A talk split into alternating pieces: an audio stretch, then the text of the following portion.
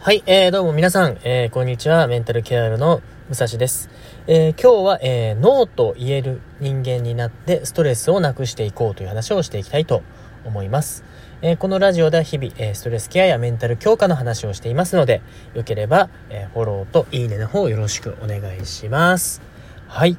ということでですね、え今日はノーと言える人間になろうということなんですね。ノーと言えますかね皆さん。もう僕はですねノーと言えずにこの、えー、人生本当につらかったというぐらいですね、えー、ノーとなかなか言えなかった人間ですね。うんまあ、特にですね、え、社会人になって、えーまあ、自分でビジネスをやりだしてからはですね、えー、周りのまあ、自分よりも上の方とかですねに、えー、ゴルフに誘われたら、えー、明日仕事やんなきゃなと思ってても「分かりました」って言ってですね朝早く起きて、えー、ゴルフに行ったりとかですね、えー、なんかこういう仕事やってって言われたら「分かりました」って言ってですね自分の仕事がまだ終わってないのに引き受けてしまったりとかして、えー、勝手に自分でこうストレスを溜め込んでいたなというふうにね、え、思います。まあ、これからの時代はですねこのノーというふうに言えた方がいい時代だと言われてるんですね。でまあそれはなぜかというと、まあ、過去の時代っていうのは、えー、イエスマンが成功したわけですよ、まあ、要は協調性が高い人ですね、えー、向こうが望んでることをやっていく方が良、えー、かったんですね、えまあ、それは平、え昭和とかですね平成の時代とか平成初期ぐらいなのかもしれませんけど、えー、まあ、日本自体が元気があってどんどんどんどんですね、えー、会社自体も大きくなっていけばですねその組織に所属していれば、えー、まあ、自分自身も豊かになっていけた時代だったと思うんですよね。なのでその組織から弾かれないように好かれるように好かれるように努力していくことができれば、えおのずと自分の人生も良くなっていったということなんですよ。それは、えー、まあ、昭和とか平成初期に限らず、まあ、もっと昔からですね、え原始時代とか、えー、まあ、狩りをしていたような時代ですよね。から、えー、も言えることで、まあ、その時代っていうのは、え、コミュニティが狭くて村とか集落という形に、え人間で暮らしてたって言われてますよね。でそこで、まあ、要は一番偉い人に歯向かうようなことをしてしまうともう村はじきじゃーって感じでそこから集団から追い出されてしまうような、え状態になってしまったらもう生きていけなかったわけですよ。なので人間っていうのは、えイエスマンになるように DNA 的にも、えー、刻み込まれてるというふうに言われてるんですね、まあ、結論というで言うとそのノーといった人はですね、えー、まあ先祖そ子孫を残さずに死んでいったわけじゃないですか。その理論で言うと。なので、えー、イエスと言って、えー、その中にこう協調性を高めてどんどんどんどん和気あいあいとやっていった人が生き残っていったということなので僕たちの、えー、先祖っていうのは基本的には、えノーと言えない人たちが生き残ってきたというね、え背景もあります。なので人っていうのは、えノーと言えないんですよね。うんまあ、ただ、えーまあ、一定確率で、えー、サイコパスだったりとかですね性格上の特性で、えー、相手のことを何も考えずにノーということが、え、できるっていう人もですね、え、一定確率で、まあえ、10人に1人とかですね5人に1人とかいるかもしれませんが、えー、結構大多数の人は、え、人にノーと言えずに、え、苦しんでしまっていると頼みが断れないという人が、え、すごく多いですね。じゃあ今からの時代はっていうとですねノーと言えないと逆にうまくいかないんですよ。まあ、この変化が激しい時代に来ていますので、え、まあ、いろいろですね、うん、勉強したりとか今後の時代に備えるようなことを自主的にやる時間が必要になってくるわけなんですよね。それには、えー、全ての誘いにイエスと言ってたら、えーまあ、惰性で終わってしまうというか他人のために時間を使うだけで終わってしまうので、えー、自分への投資の時間がなくなってしまって、えー、成功できなくなってしまうということなので脳ということが非常に大事になってくるわけなんですよね。うん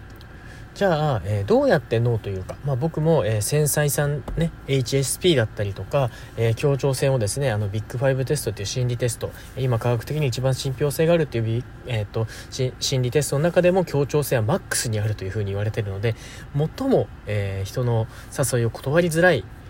えー、マインドを持ってるんですけど最近はですね人からの誘いをどんどんどんどん断れるようになってきてしまったんですね。うんでそれはねえー、一つの考え方からできるようになったんですよ。うん。まあ、シンプルですね。脳という技術たくさんあるんですけどこれが僕にはすごくあったという方法があってそれをお伝えしたいなと。でそれはですね、えー、脳という時にですね、えー、相手から誘いをもらった時にその人に誘ってくれてありがとうございます。本当に嬉しいですと。まず感謝を伝えてだけどその日はちょっと行けないですよとかえー、例えばすいません僕ゴルフはやらないんですよ。もう封印してしまいました。とかっていう風に、えー、誘ってくれたことには感謝するんだけどそれはすいません断りますっていう風な二段構えで断るという方法が一番効くんですね。うん。まあ自分を例にして考えると分かりやすいと思うんですけど例えば自分が、えー、さすいませんちょっと ETC カードが 反応しちゃいましたえっとですね自分が誘った時にあまた ETC カードすいません。えっと自分が誘った時にえー、相手に断られたらどう思いますかね？まあ、別にって感じですよね。ああそうなんだしょうがないなって感じだと思います。うん。まあ他の人誘おうとかね。うん。もうどうしても無理みたいなことってあんまないと思うんですけどうんで、みんなもそういう風に誘ってきてると思うんですよね。で、その時に、じゃあどういう風に断られたら嫌かなっていうと、いや、無理ですとか、あのなんか、なんていうんですかね、こう、心のない断り方をされると、ちょっとムッとしませんかね。いや、それはいかないっすよ、みたいなね。うん、行くわけないじゃないですか。って言われたら、はってなるけど、いや、誘ってくれるのは嬉しいんですけど、ちょっとその日は難しいですって言われたら、あ、そっか、じゃあまた誘うねってなったりとか、いや、すいません、ちょっとその、あの、僕はゴルフ自体やらないんですよねって言われたら、あ、そっか、じゃあ、じゃあなんかあの、他のもの誘うねっていう風になりますよね。うん。なので人っていうのは断られることではなくて、誘いに対して無下にされるってことを嫌がるわけなんですよ。誘いの言葉がイエスかノーかではなくて無下に扱われたってことがすごく気に障るわけなんですよね。そこにまず気づくべきなんですよ。ノーと言えない人は。うん。なのでそこはちゃんとお礼を言って感謝をしたら